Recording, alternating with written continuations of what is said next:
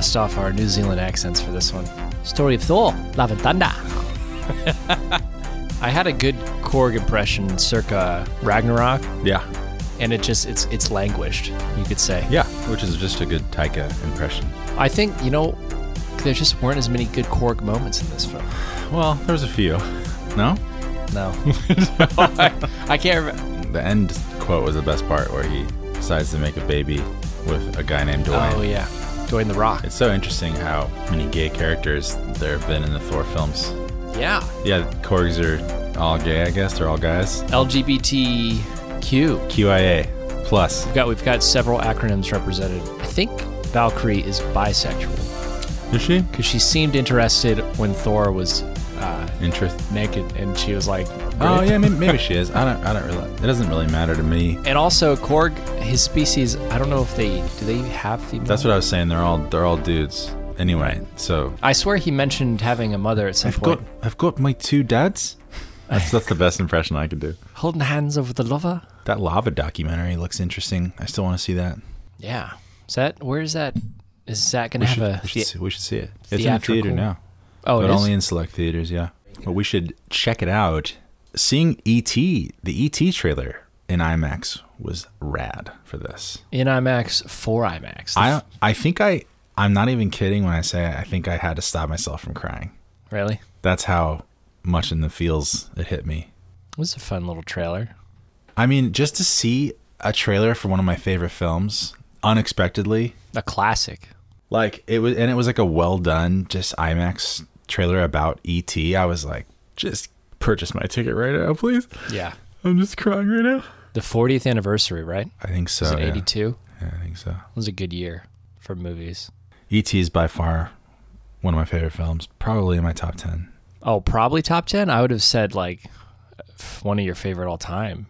It is in my top ten all time. Well, I was thinking like we got to narrow, narrow the. you know how many movies have existed in all time? Yeah, but ET is in the top ten. for you personally, like if when I think of Stephen Burnett and his favorite films, I think of Jurassic Park and E.T. I think of like Spiel- just Spielberg. Spielberg's like vintage classics, you know. no, no, you will die. For someone who is ruled by nostalgia, it just seemed like the go-to. you think I'm ruled by nostalgia? Oh, undoubtedly. All right. That's not that's not bad though. That's what we're doing here. I I'll take. I'll take it. I'll take it. I'll take that as a win. Yeah, it's an absolute win. I see it as an absolute win. Are you gonna want to see the ET? Uh, yeah, for sure. The, the ET. I just saw it for the first time last year. You made me watch it, and I loved it. And I would I would love to see it in IMAX. I would love to see so many things in IMAX. it surprised me that it was advertised specifically for that format. You know, I just realized I never asked you. How was the viewing of the thing? It was really good. Oh, Yeah, I think we might have texted briefly. yeah, but I didn't. I didn't like ask you in person. How? Fathom Events did not drop the ball. It looked good. It sounded good. Uh, that was your that was your first time seeing it all the way through, though, right? Yep, from start to finish. Good film. It's so good. And I never seen it. it's it's Carpenter's. I don't know if I'd say it's his magnum opus. I probably would, but it is so good, and the tension is masterfully created throughout the movie. He does interesting things. I don't know what the budget for that was, but Is it- is it a tension kind of thing like the first Alien film? It that kind of thing? Because Yeah. I've never. I don't know anything about it. yeah, it was a few years after Alien, but it's so good. I mean, it's good from every angle. Love the the cast. The practical effects are obviously legendary. And there, there was a cool snippet too. We stayed after the film and Fathom Events. It looked like they just yoinked a couple BTS featurettes from some DVD. DVD and they played it though.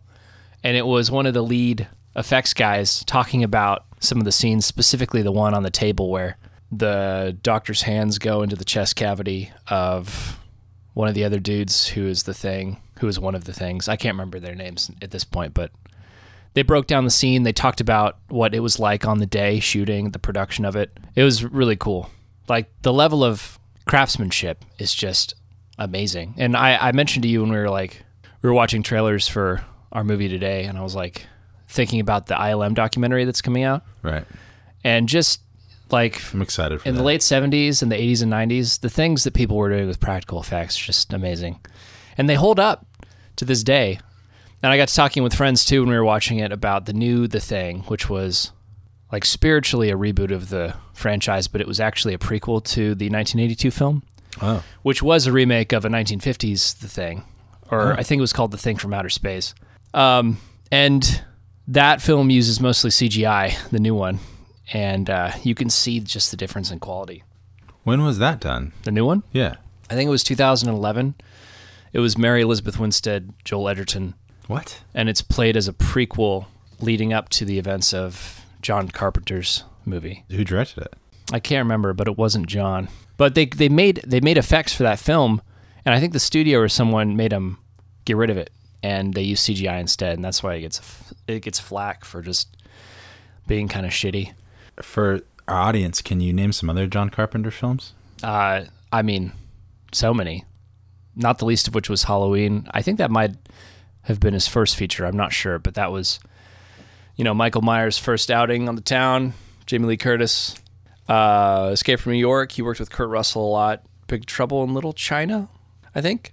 I don't know if he's still making movies, to be honest, but he, I think he is producing the new Halloween films, and he he he's a cool guy. He does music for a lot of his films as well. I think he composed the score for a lot of those original films. That's another interesting thing about the thing is like the way the music plays into it. It's just it's such a good movie, and I would I would recommend it to any horror fan or um, anybody he likes.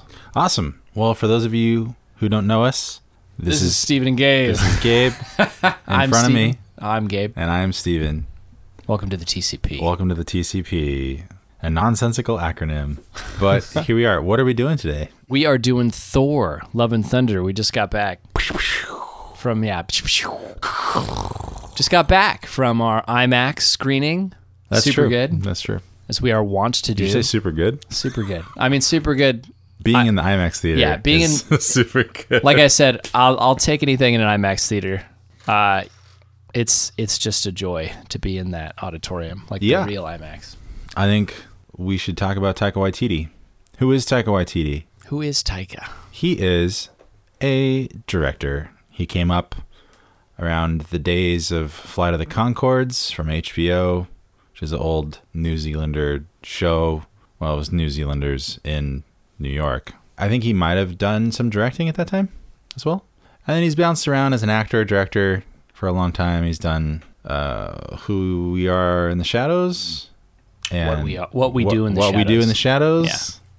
Who who are we in the shadows, kid? Which was a film and it became a show that's been successful. I think that was actually the first time I saw him was in What We Do in the Shadows Yep. And with then Jermaine. Jermaine Clement, and then uh, and then he went on to do Hunt for the Wilderpeople. He acted in Green Lantern, the successful Ryan Reynolds film. That was way back in the day, wasn't it? I mean, it's all the same. It was in 2011. Uh, eventually, found his way to Marvel, and he directed Thor Ragnarok. Ragnarok. And he that was a success for Marvel, and people said it reinvigorated the Thor franchise. People said that. They did say that. Yeah. And then he went on to direct a little Oscar winning film. Well, at least he won Oscar for Best Original Screenplay, I think, called Jojo Rabbit. It was about a young boy in Nazi Germany who had an imaginary friend uh, played by Taika Waititi as Hitler. Silly Hitler. And then this is his follow up to that film as director slash writer slash auteur of this new Thor movie. One thing that was interesting that I had heard was that Taika didn't write Thor Ragnarok, but he did direct it. And I think that was good. But let's talk about the cast. Who stars in this film? Right off the bat, we got Thor himself, Chris Hemsworth. Yep. One of our longer standing heroes at this. And the, he's the longest standing. he said he's just willing to play Thor for as long as the fans will have him, I think. Well, spoilers. The ending said Thor will return, so Yeah. and we know it ain't gonna be Jane Foster. You know what I mean? Because she's dead. Yeah. Who's played Jane Foster? Jane Foster, aka Lady Thor, aka Mighty Thor. she was not Lady Thor. Well, someone called her Lady Thor, but yeah, that's not her name. Gorr the Butcher, the the villain of the film. It's Natalie Portman. Natalie Portman's back after being gone since Thor: A Dark World back in 2013, I think it was, or 14. I think there's an offhand comment in one of the Avengers movies about her, right? Oh yeah, she's mentioned a plenty, and Do she they- she kind of shows up in Endgame a little bit. Do they break up in Dark World? No, So that happened off screen, and that's why they cover it. What we get in Yeah. this film is the first time kind of seeing Gotcha. what happened. And So it hasn't been addressed till now. We saw Kat Dennings as her character in this. She had a scene. That We even had a, uh Zoom call with uh, Yeah, Skarsgård. Yeah. the the father Skarsgård Yes. Had many sons, and many sons had father Skarsgård. it's a tongue twister. Tessa Thompson was back as Valkyrie She was, from Ragnarok. and Taika Waititi injected himself into one of his films again as Korg. As Korg, Korg, I'm a little rock, Thor's big friend. rock man. Thor's friendly sidekick with a penchant for quick, quirky humor. His species, they produce, they reproduce by holding hands for a month over molten lava or something. It's kind of unclear how that works, but You go into a yes. volcano. We also had uh, Jaimie Alexander was back as Sif, Oh yeah, that was cool. and She we looked- had she looked good in the end. yeah. I wish we had more of her I'm I'm hoping that they'll because she's a love interest for Thor in the comics. on on again, off again. I'm hoping that she comes back into play, if you know what I mean. Thorg's Thorg Thor's Thor's friends from the previous films have kind of been shafted over time in one manner or another, and I hope we get more Sif because she's cool. Speaking of Shafted, who played Zeus? Zeus, Russell Crowe, Yeah, who is in the movie. he's in the movie. He might be in future films. They they set the end of this movie up with uh, him not being dead and trying to get Hercules to uh, go after Thor. We'll see what happens. and who played Hercules? Roy Kent. Roy Kent. I, I don't know his name. I just Yeah. know his character's name from uh, Ted Lasso. Ted Lasso. Brett Goldstein. Brett Goldstein. Interesting. He was so quick, and I was so taken aback by the look of him that I, Yeah, I feel like I didn't get to take it in. I want to look. I want to look at a GIF of him just standing up a hundred times in a row. You know. yeah. And we had back for a brief kind of prologue for this film, Oh, yeah. the Guardians of the Galaxy. Oh, that's true. Yep. the entire cast. I was gonna say Idris Elba. yeah, well, Idris was in the post credits cameo. But yeah, the Guardians. Yeah. So we had Chris Pratt. Mm-hmm. We had Karen Gillan as Nebula. We had Pom Klementieff as Mantis. Dave Bautista, Dave Batista as Drax. Vin Diesel. Bradley Cooper and Vin Diesel played the voices once again of Rocket, Raccoon, and Groot. And then Idris Elba showed up as Heimdall. Yeah, and And then our villain. but not least, exactly right, is the man himself, Christian Bale, for his first time in the Marvel Cinematic Universe. Probably, probably his last. And when people said when he joined when he joined the cast, people asked him the question, "How do you feel joining the MCU?" And Yeah. he said, "Joining the what?" He's so funny. Yeah, he was He doesn't- Gorr, He doesn't care. The God Butcher. He was Gorr the God Butcher. Even though he doesn't do a whole lot of God butchering in this film, he did butcher one God. Let's talk about the kids who played, uh, who became Love. I guess The- the girl? The girl, yeah. Yeah, the little girl who was Gorr's daughter, who becomes Thor's daughter. adopted daughter, is played by Thor's real life. Sorry, Chris Hemsworth's Chris, his real life daughter, India, I think is her name, and she was great. It's funny because I didn't know they were father daughter, but you could tell there's a chemistry there in the scene. Yeah, and then his son was also in this as kind of a young Thor in a brief montage. Tristan. Tristan. And apparently his other son was also in there as one of the Asgardian kids. oh, and then we had the actors back. We had Sam Neill Sam Neill played Odin played Odin, as the Asgardian theater troupe. Uh, Matt Damon was Loki. Loki, and, and Chris Hemsworth's brother, Yes, is- Luke Luke. from Westworld. yeah, he played Thor. Yeah. and then Hela was played by Oh, yeah Melissa McCarthy. yeah. What a wild That was so funny. That was one of Cast. the best gags in a very gaggy movie. yes. In a gag heavy movie. it made me gag. in a good way sometimes. Uh, yeah, that's the cast. All right, it's over. You guys can go home now. Just turn it off. What now? What's the budget? What's the budget? 250 million reportedly with a modest box office gross opening night of 77 million i don't know if that's i mean it's what is today friday so we're just the weekend is getting started and it'll probably do well Yeah, I think a lot of people are ante- were anticipating this film based off of Thor Ragnarok. yeah taika had a lot of steam coming to this one thor ragnarok was pretty well received so taika you, you kind of mentioned it when you were talking about his career coming off of jojo but he's a pretty hot commodity right now i think he's still got star wars in the bag working on a potential franchise It's trilogy it's a little up in the air for Star Wars, says Taika. But yeah, he- he's a lot of people like Taika. so what did you think Of Taika or of the film? about the movie The movie. Should Um we just jump right into it? let's talk about the movie. Yeah, let's talk about Thor Love and Thunder. I have to say from the start, there was a point in the film where I said to myself, I think I hate this. and I and I am unsure if they can pull it out in the end. And then after that point, it just got better. And then in the end, I was like, all right, cool. so conflicted. So let's recap. It started well with the owls, the, The owl, the owl people Oh, fighting the guardians. That was a super cool set piece. yeah, that was fun. I really enjoyed that part. I was like all on board, and then it just nosedived until after the Zeus scene at Omnipotent City. Yeah.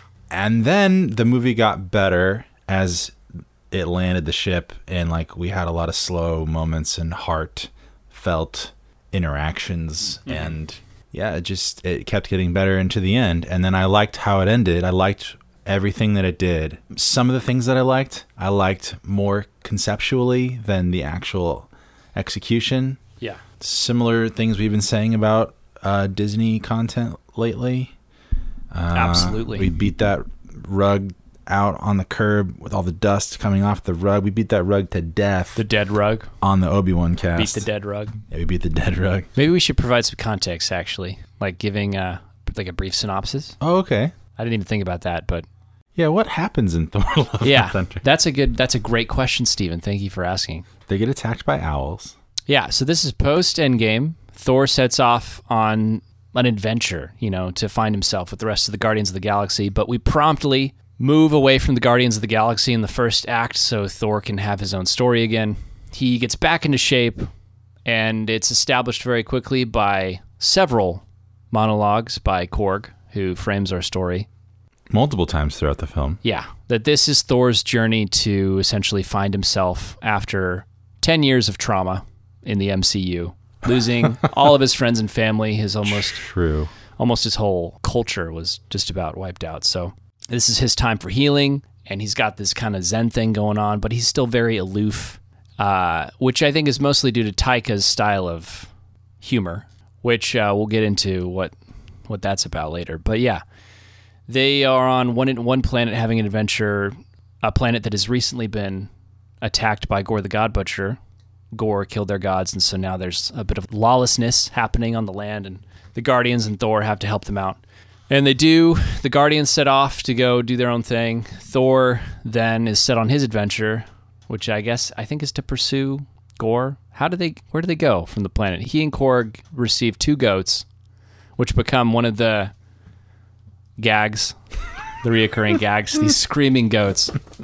Your mileage may vary on how funny you find this uh, reoccurring joke. True. But they go. I think they go. Where do they go? Do they go They to? go to New Asgard. New Asgard first, where he right. sees Jane for the first time. Is that why do they go there? I can't remember why. Because on the ship, the Guardians get the call to check out Gorr the God Butcher, and he sees Lady Sif under attack. oh, that's right. Yeah. They go to the ice place where they see the giant carcass like of a the dead second. god. Yeah. Yeah. He finds Sif. They go to New Asgard, which is quickly under siege by Gorr and his shadow demons, which is pretty cool. Ba-da-dum. This is one of my favorite parts of the film is Gorr's nightmarish tendril effects, VFX they have in this film. Yep. And he summons shadow demons to attack New Asgard. There's a big battle where, like you said, Lady Th- or Mighty Thor, Natalie Portman's Thor, rolls in and they have this brief reuniting. And then they set off after sort of saving the town. Gorr kidnaps all the kids of the village and just takes off That's true. He does kidnap the kids. to bait Thor, I think, into coming after him because he needs Stormbreaker, True. which is Thor's axe, to what is revealed his intentions later on Yep. is to get to this place or entity called Eternity, which will grant his wish. Yeah, there's a lot of sentient weapons in this movie, Yeah. Stormbreaker and Mjolnir, everything has a personality. and and also the The Necrosword. Necrosword. Yeah. And so they go, they have a battle on this asteroid in the Shadow Realm, which is super cool. That's where we get our black and white sequence of the film, the monochromatic. Well, there's a whole bunch of nonsense that happens before that. I can't even remember that. Yeah. It doesn't matter. Anything that happens before the Shadow Realm in this film really doesn't matter. Yeah. It's pr- it's pretty where the pacing for this is kind of crazy and we just get to where we're going and that's where we're at. We get to the Shadow Realm. Our three heroes are Thor, Natalie Portman's Thor, and Valkyrie. They have a battle with Gorr. Gorr and Thor. Thor, Thor, Gorr, and Valkyrie. uh, but that is not the climactic encounter. I thought Uh, it would be. From Yeah, I totally thought it would be too. and that was a really cool setting. Like, is like, Yeah. it basically made it black and white, like a black and white film for a little bit, which is cool. But it had uh, sporadic coloring. Tinges of coloring because of the sentient weapons. Yes. And so ultimately they, they lose on that planet because Valkyrie is wounded and Natalie Portman has this jizabbed. Yeah, Natalie Portman has this this thing with cancer in the film where she's does She she's dying. has cancer. She has cancer. is what I'm trying to The say. The thing with cancer is that she has cancer. it's stage 4. I don't know if we know what kind of cancer it is, but it's terminal. in the in the comics, I think it was breast cancer. I don't know. They didn't explain really what it was in the film. Yeah. Just that she has it. I think they change a lot from And they also indicated through like a very brief flashback a montage that her mom also had cancer. Oh, that's right. Yeah. Yeah. They do show that. That was like a that was weird. Sorry, because one one of Yep. the things that is weird. Yep, yep, yep, yep. So they have to go back to New Asgard or Earth and recuperate. And that's where Thor then goes off on his own to fight Gorr once again. Gorr is on the doorstep to Eternity, opening a portal somewhere. Not sure where they are. They're in the center of the universe. Yeah, because he has Stormbreaker and he's able to unlock this place now. So Thor goes there. He finds the children and ends up through the same ability that Odin had. Yeah. He enchants the children. He, essentially, at this point in the canon, has Odin's powers. 'cause Yeah, yeah. He's king. so he Even temporarily though, even though Valkyrie is king, he's got the powers. so he temporarily imbues about two dozen Asgardian children Super awesome. with the power of gods. Some of them are Asgardian, some of them are different. Some of them are just there. But that scene, that scene was legit. I feel like Taika came up with that idea Yeah. and said, "Let's build the whole movie around that." yeah, he had a couple set pieces in mind, and he said that's good enough for me. Yeah, So yeah, the kids will fight the shadow monsters that Gorr spawns while Thor and Gorr duke it out to stop Gorr from opening the gate to eternity and granting his wish. and right before that scene, there's a tender moment between Thor and Jane Foster, Yeah. where we find out that Jane, essentially, if she uses Mjolnir, the sentient hammer, Thor's hammer weapon, one more time, that she'll probably die of cancer because it's sucking the life out of her. Even though she's already dying. And so he's like, "Don't ever use the hammer again." Anyway, he goes off you. to fight Gorr. he gets in a place where he's about to get beaten down, and then who shows up but Jane? And they have Yeah. this moment where they look at each other, and he kind of knows this might be the last time he sees her. Yep. This is where the heart of the film comes in, Yep. and then together, mainly through Jane Foster's uh, embodiment of Thor, she destroys the Necro sword that was bewitching Gorr, the God Butcher, and Singular. kills the Necro sword sort of via some nonsensical lightning that doesn't really make sense. And then uh, Jane's down for the count after that. Yeah.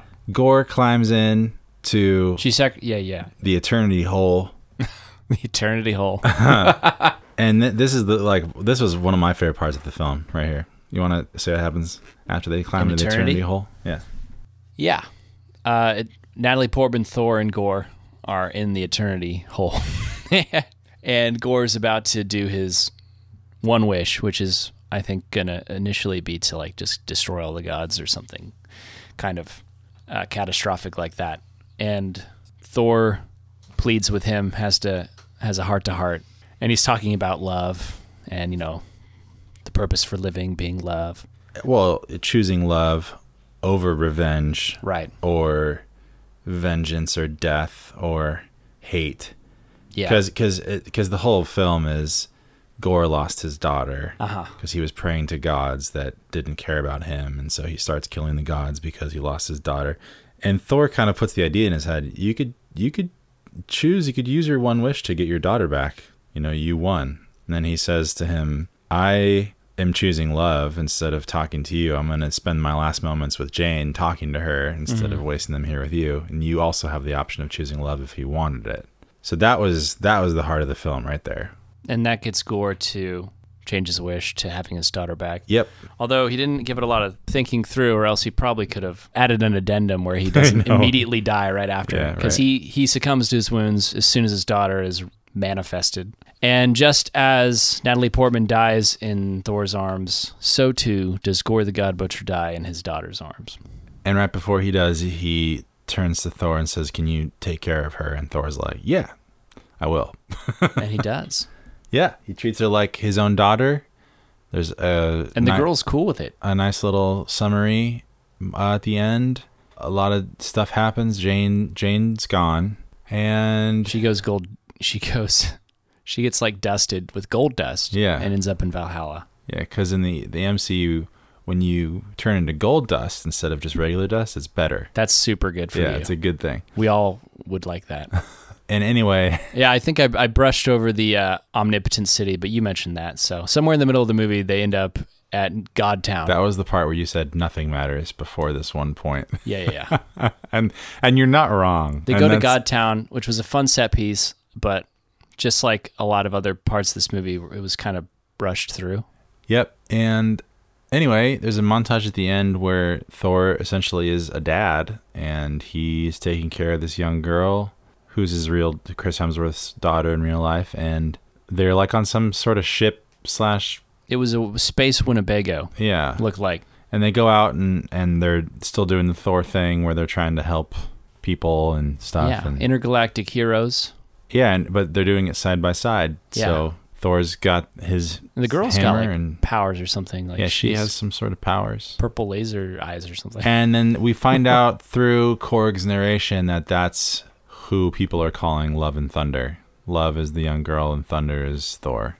yeah, That's like this fable that they've come to be known as, or something. yeah. I don't know. It was that was strange. Yeah, so that's that's Thor: Love and Thunder. Brief synopsis. That's our segment called "Shitty Retelling." It's over now. But You- yeah, you guys can celebrate. I think I, I feel pretty similarly to you on this one. I I enjoyed. You loved it. no, no, no, no, I'm kidding. no. Let's not let's not uh, joke around. Let's not be Taika here. it's serious time. Oh, I see. Let's get down to business because the people want to know. The people are asking. what happened? Yeah, what what is happening? Should I see it? So here's your official TCP take, the review. It was all right. a lot of fun things in this film. Christian Bale as Gorr the God Butcher was amazing. Probably one of the more memorable MCU villains. Time will tell, but I think So far, uh, from the way he embodied the character to uh, the set pieces that he had to play around in, it was very fun. Like one of the more parts of the movies that didn't feel forced or like shoehorned in or contrived or rushed through. Christian Bale seemed to enjoy doing this, which is cool. I didn't know what he would do with Gorr because he's typically like very like he takes acting very seriously. And I, I can't remember a whole lot of performances from him that were as campy and silly as what he did here, but it was also good. Like it was legitimately scary at times. The way they do gore in this film, while not very violent, it was actually pretty terrifying. You know, with the imagery, and it echoed some of the scarier parts in, uh, like Multiverse of Madness, for instance.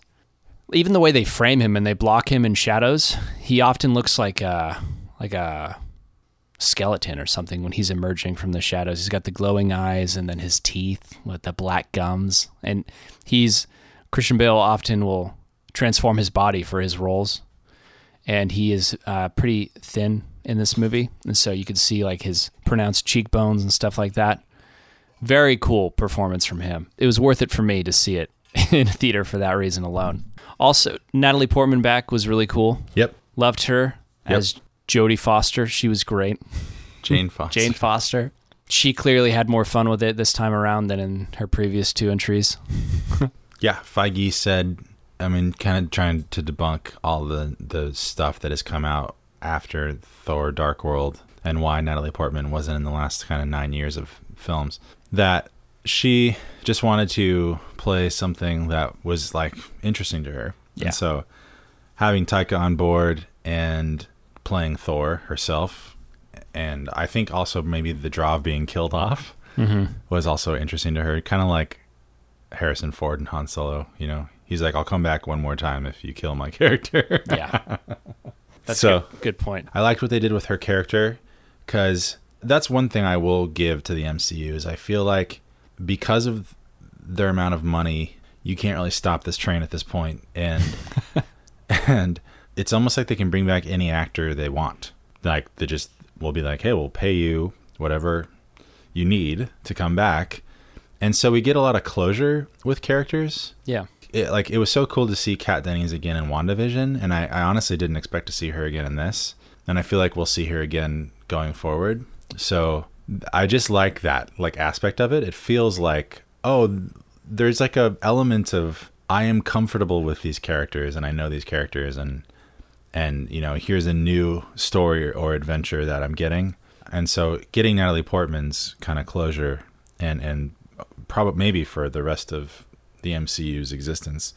It was good to get that because everyone wondered what happened and what happened to their relationship and all that stuff. So you get all of those facts. Yeah. They Here. could have milked it a little bit more. yeah, But- I, I agree. but agree. it but it was good to have, which I guess it, it could be a nice segue into uh, things that this film could have done better or just didn't do very well. well, it was a lot of montages about stuff that has happened in the past. They cover a lot of ground. Yeah, and it quickly. didn't. It didn't necessarily need to happen that way. I, I, it felt like a cop out. It felt cheapened. Mm-hmm. It felt like it cheapened the characters' journeys and and who they are as honestly beloved blockbuster Marvel Cinematic Universe characters that fans love all globally all over the world. It felt like it kind of cheapened their journeys a little bit to see these montages. There was like three three to four points where Korg was like, "Well, here I am again, and I'm gonna take you through a little bit of history," you know, Yeah. that kind of thing. And I was like, "Damn it," because like Damn it. there was there was clearly a story between Jane and Thor and how they ended and what happened and although the story was still compelling it happened in the the span of maybe a minute and a half to mm-hmm. 2 minutes Yeah. and I think I think yeah I think you're right I think they could have milked more so and it wasn't just that montage there's the montage in the beginning of who Thor was and how he found himself to be at that point and there's even the montage in the reenactment with the the act the play in New Asgard there's the montage at the end that we get of Korg coming in and talking about you know where we're going to leave these characters until we see him again and Yeah. it just felt bad It feels like they want to put everything in there for someone who like so you'll feel comfortable if you haven't seen anything else in the MCU, but also it's like so entrenched in the MCU mm-hmm. that you're missing a lot of value if you haven't seen the rest. Mm-hmm. But to piggyback off of what you said, I would say another thing that I was thinking about in terms of why that approach to the story didn't work very well is because it's a lot of telling, not showing, which is like a cardinal sin in filmmaking. Yep. And there are a couple pretty blatant instances of that that irked me in, in terms of like really cutting down on story yeah one of those is like jane foster's journey like i mentioned earlier she has cancer in this movie and it's we see a lot of uh, people saying like how it's affecting her but we don't we only get like maybe one or two scenes where we actually see it. And so the, her journey from this film, from our introduction to her having cancer into being Lady Thor, is very abrupt. And then also moving forward, we don't really get to flesh out, in my opinion, her struggle with that very well. Maybe that's just also a detriment in terms of the tonal shock of having kind of such a silly movie that actually has some pretty crazy subject matter. Yeah. Um, and also, Gorr suffers from this. We see a lot of people talking about the threat that he represents, the existential threat to gods and higher power in this universe. But we only ever see him killing one god, and it's his introductory scene. Yeah, but there is a montage showing you more gods that he's killed via the There's a montage. Guardians of the Galaxy's computer that they're flipping through all the pages. Oh, yeah, yeah, yeah. The gods that he's killed. But what a wasted opportunity on Omnipotent City not to have Gorr like have a cool scene there. Like we got a lot of Hela and Ragnarok doing shit like that, and th- and Gorr is just kind of this looming presence. He doesn't really have a lot of, you know what I mean. It could have been cool to see him tear through Omnipotent City, but maybe that's just me. Yeah, I feel like we didn't get enough Bale. And again, I think all these things come down to like this movie felt like maybe 20 minutes too short to do all the things but they wanted 20 to do. Twenty minutes too long because there was 20 minutes in the middle of the film that just didn't matter Yeah, yeah, yeah. at all. Yeah. Sometimes it was rushing, sometimes it was dragging. There were literally, actually, multiple scenes where it feels like Thor is making love to one of his weapons, yeah. speaking softly, touching them, pouring a beer onto it. Like it felt not slow, but it felt really like Like a waste of time. yes. Yeah. I felt like my time was being wasted. Exactly. No, so that so that's like an, another interesting thing is Taika's approach to these movies, at least from a writing perspective, because it wasn't that bad in Ragnarok. No. But one of the things I thought Taika doesn't seem like he cares very much about this not just the source material, but like storytelling for these movies. Like he just wants to do his own thing and be weird and quirky. And you see just wall to wall gags and jokes and, and uh, bits in this movie in every scene. It's so overdone Over the top. over yeah it's it's so jam packed we don't get a lot of time it, it just it doesn't take itself seriously and so a lot of those things like the sentient weapons i think are where those things fall flat sometimes the jokes are good sometimes the bits are just they don't work Yeah, the jokes, some of the jokes worked. I was laughing at certain parts. And then, like you said, there were some reoccurring bits that just didn't feel, they didn't feel good. They didn't feel earned.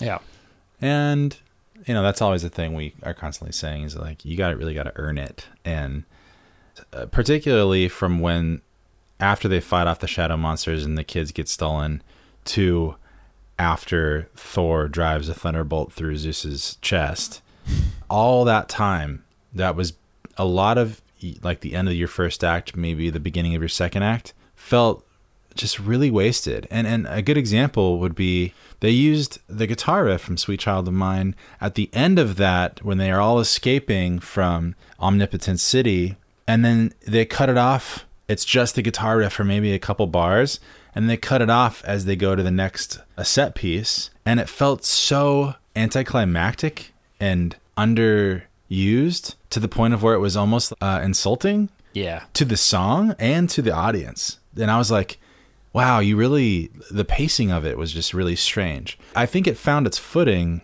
in like the middle of the second act or, or third act. I don't really know because there's like two endings almost, you know, to this film. But yeah whenever they go, like you said, to the Shadow Realm planet asteroid thing, Yeah. that was when it felt good for the rest of the film as far as pacing. But, you know, everything up to that point felt really weird. i wonder if that was just an editing issue And it was like it was I was watching it going like nothing's literally nothing is happening. It felt like 20 to 30 minutes of jokes. yeah it's a lot of jokes Like, oh, okay, Thor's making love to his hammer. He's confused. He flies out of the town hall in New Asgard, ruining the roof, and comes right back. yeah and then jane does it too And then they just sit there for like five minutes talking, standing and talking, so, like and, and taking sort of jabs at each other.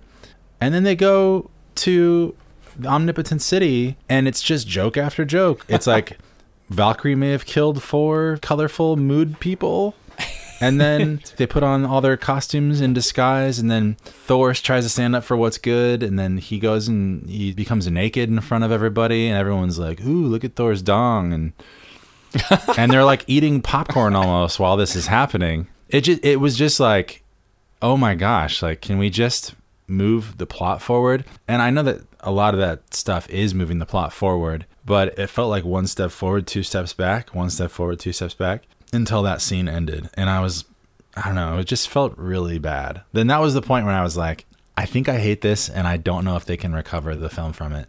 And then once that ended and we actually got into the heart of what's going on and We got more gore. Thor, yeah, Thor tells Thor that she has cancer, and and they actually kind of admit that they love one another and Yeah. that they want to spend their lives with one another. That Finds its footing. it, yeah, it got so much better after that point. But that twenty to thirty minutes in the middle was just like, get me out of here. Like, end this part. I just felt just felt bad. I don't know. Yeah. Tone and then in the jokes, I think it's just kind of it's it's pretty messy and I wish there had been someone who could shore that up cuz I think that's just Taika's energy. It's kind of manic and it's kind of just irreverent and silly to a fault. And Yeah. it's just amplified when he has more creative control, I guess. I mean, we know how talented he can be with storytelling after things like Jojo Rabbit and those things can coexist where it has that amount of heart and a powerful message and it's also very funny and satirical and quirky and it feels good when Yeah. when those things are married together well but it just didn't i think work as well here Yeah, I. It's another example of just one step forward, two steps back. it felt like a parody of itself almost yeah, yeah. and it, which is funny because it had a parody of itself seen in the film Yeah. with matt damon i don't know I have a lot to say.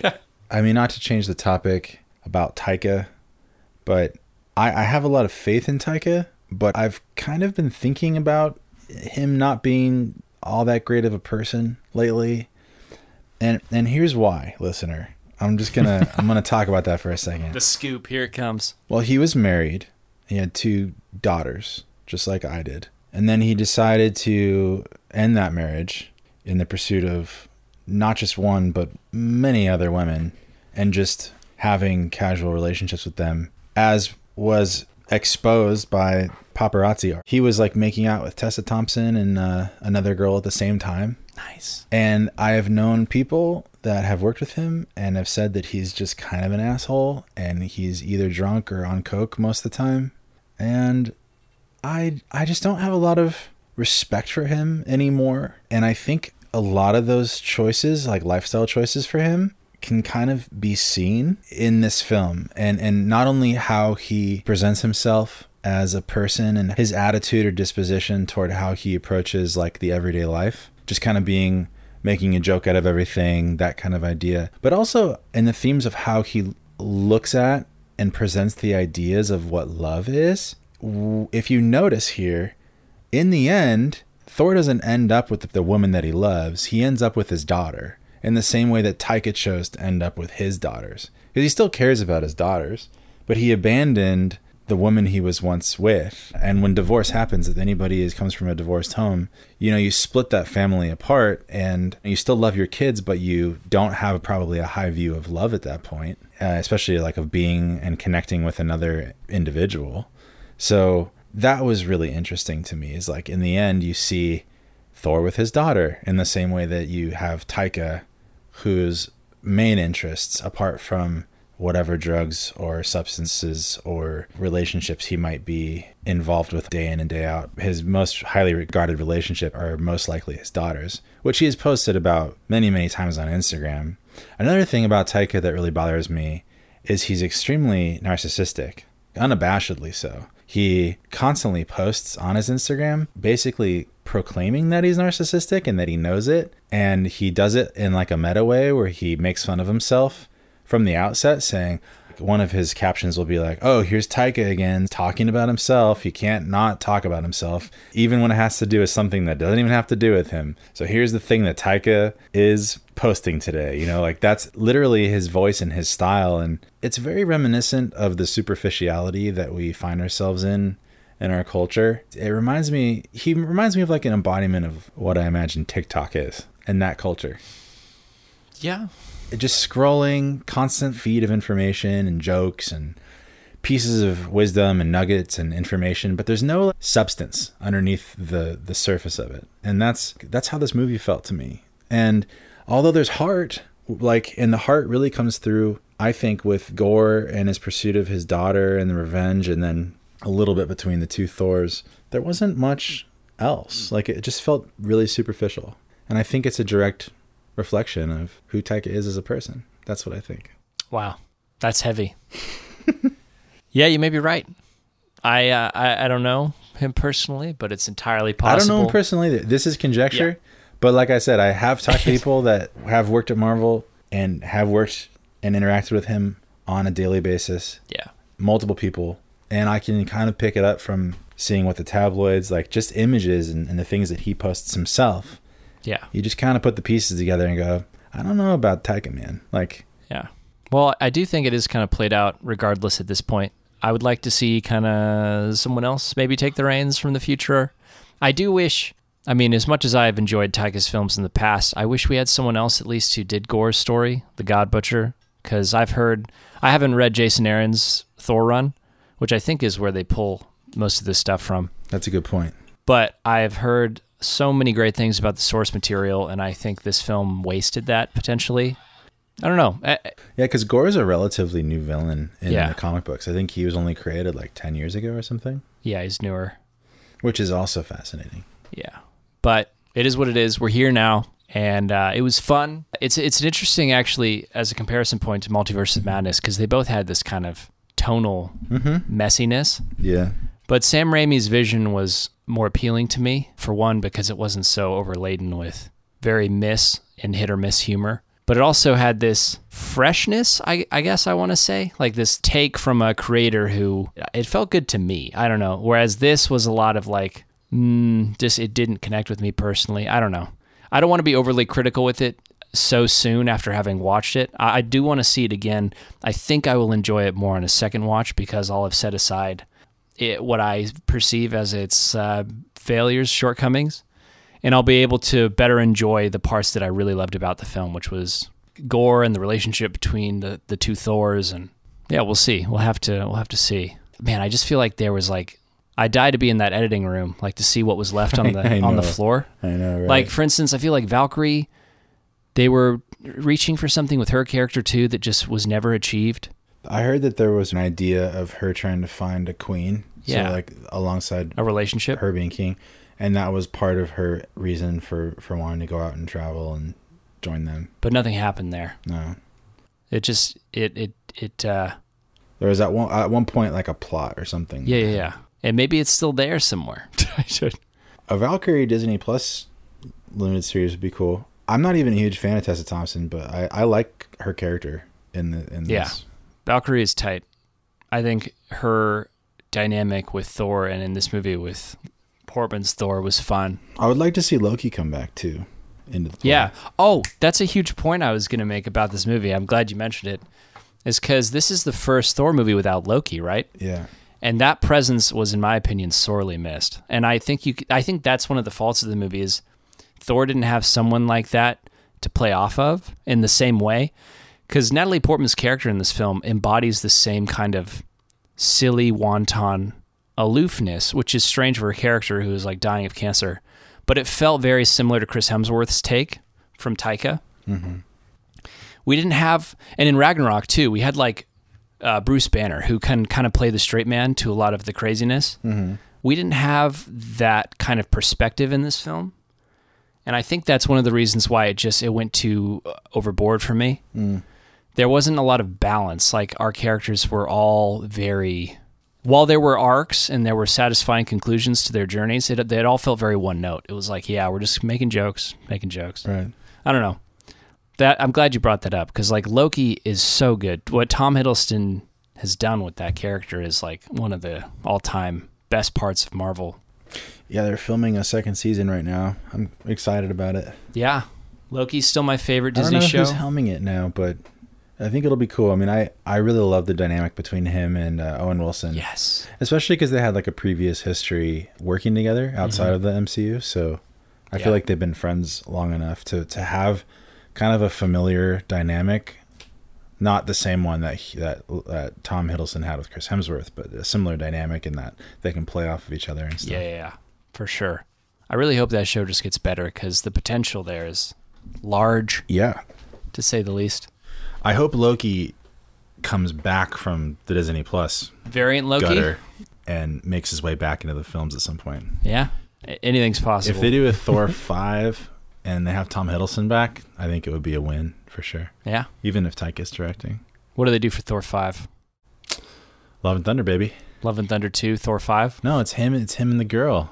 Well, like what? What do you think they go from here? Like, what's the story? Well, story? he's a dad now. Or like, I mean, she called him Uncle Thor, but Yeah, he's, you know, he's he's a dad. He's got his own little Guardians of the Galaxy crew that he's working on. So I, I wonder if these movies will just go the way of like Vin Diesel and Fast and the Furious, where this is just Chris Hemsworth's property now to just enjoy his family and yeah, I have mean, fun with it. I mean, I I could see that. Like, you know, he if it were up to me, if I was making another Thor movie, I would put him and Lady Sif together with his daughter, bring in his son as like his own son, Yeah, bring back Loki, and then have it be like a, a final hurrah where he somehow sets up him just kind of being an Odin. He just doing the family life, but not not really being active anymore.